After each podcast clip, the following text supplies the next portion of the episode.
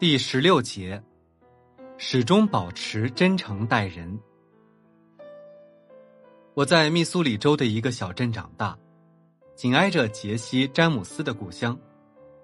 我去过卡尼镇的詹姆斯农场，杰西·詹姆斯的儿子还住在那里。他的妻子告诉我，杰西当年抢银行、抢火车，然后把钱散给附近的农民，赎回抵押出去的土地。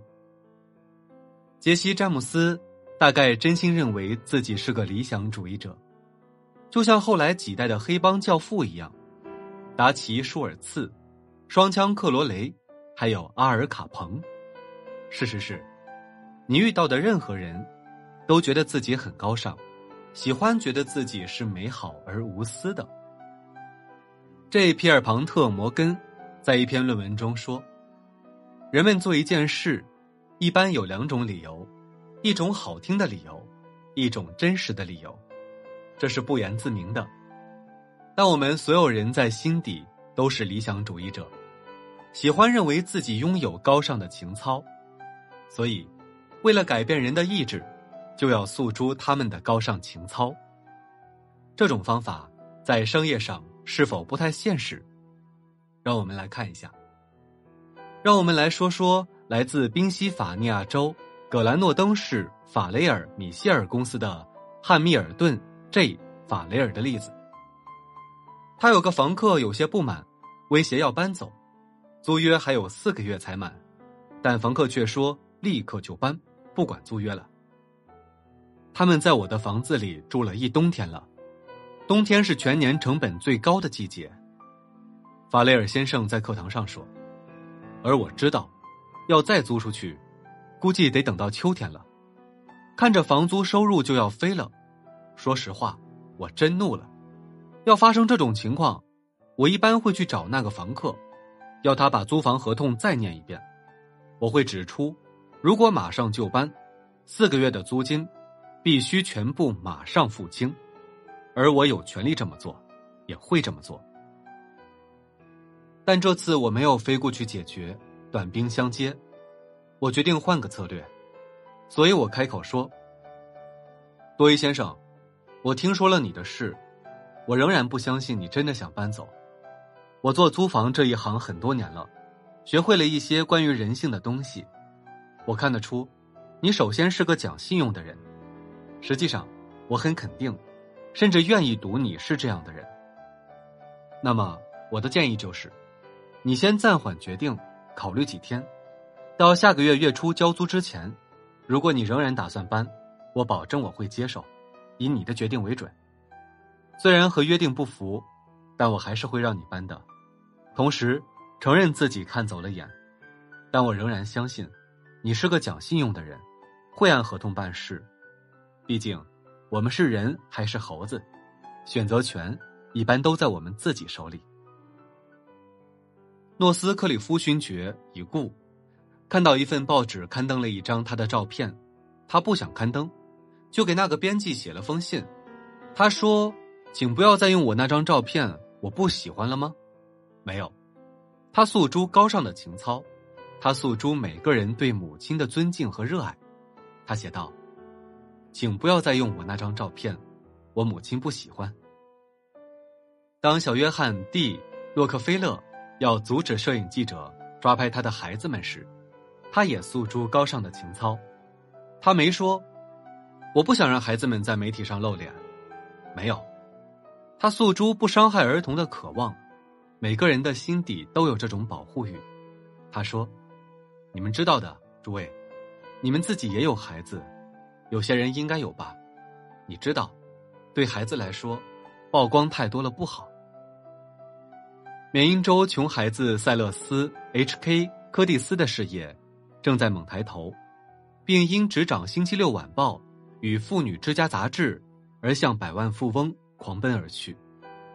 但当时的他给不起别家杂志那么高的稿费，他无法用钱请到以稿费为生的顶级作家，所以诉诸高尚的情操，他成功的请到了不朽名著《小妇人》的作者路易莎梅。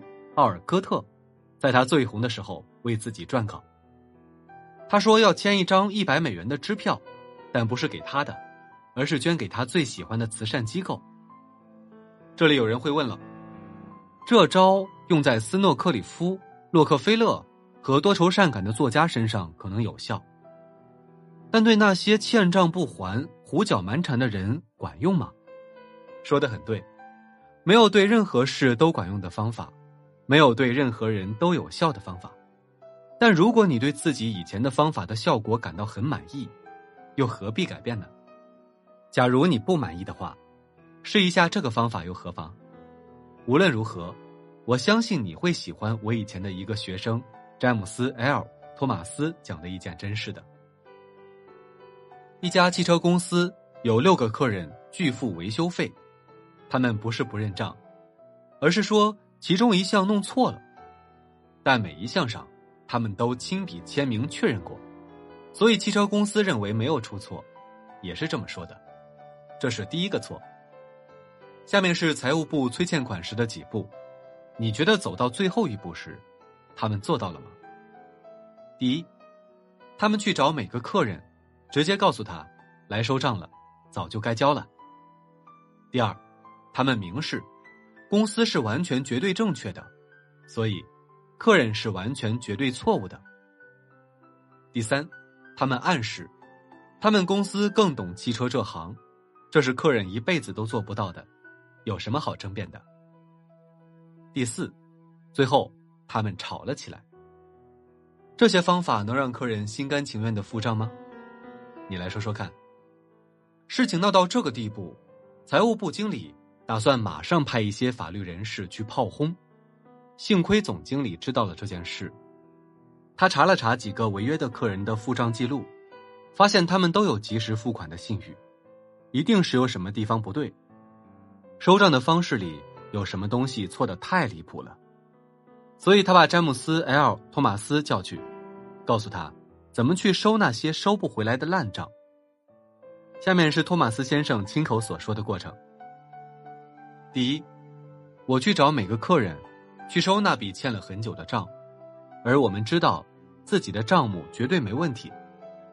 但我对这件事只字未提。我解释说，我是来调查一下公司的服务情况，或者哪里做的不好。第二，我明确表示，在听客人说完之前，我自己没有任何意见要说。我对客人说，公司从未说过自己绝对不会出错。第三，我告诉他，我只关心他的车，而他比世界上任何人都更懂自己的车，所以他是这个话题的权威。第四，我让他尽量多说，我只是全神贯注的听着，对他的需要和期待感同身受。第五，最后，当客人平静下来可以讲理的时候，我将整件事诉诸他们的公平感。首先。我说：“我想说的是，我也认为这件事处理的非常不妥当。上次派来的代表让你生气、心烦，还给你带来了很多不便，那是绝对不该发生的事。我很抱歉，我代表公司向你道歉。当我坐在这里听你说完事实的另一番景象，我忍不住为你的公平和大度所打动。现在，因为你这么大度，这么有耐心。”所以我不敢请你为我做任何事情，你比任何人都更懂得公平，比任何人更能秉公处理事情。这是你的账单，请你自己检查什么地方弄错了。我是完全放心的，就像我完全放心让我们公司总经理来检查一样，请你全权做主，你怎么说就怎么算。对方核对账单了吗？当然核对了，而且是非常开心的查看起来。账单从一百五十美元到四百美元，有没有客人趁机占便宜啊？有啊，有一个就是这么干的，那笔一账一分没给，但另外那五个人都依从了公司的安排。但这整件事最精彩的地方是，两年之内，这六个客人都在我们公司买了新车。经验告诉我，托马斯先生说。当你完全不了解一个客人的时候，最稳妥的处理办法，就是假设他是个真诚的好人，愿意并乐意付账。只要他相信账目是对的。换个说法，或者说的更明白些，就是人们心里都有一杆秤，不愿觉得自己欠谁的。例外情况相对较少。我相信，即使喜欢骗人的人，大部分情况下也会做出对你有利的反应。只要你让他们觉得，你认为他诚实、正直、有公道。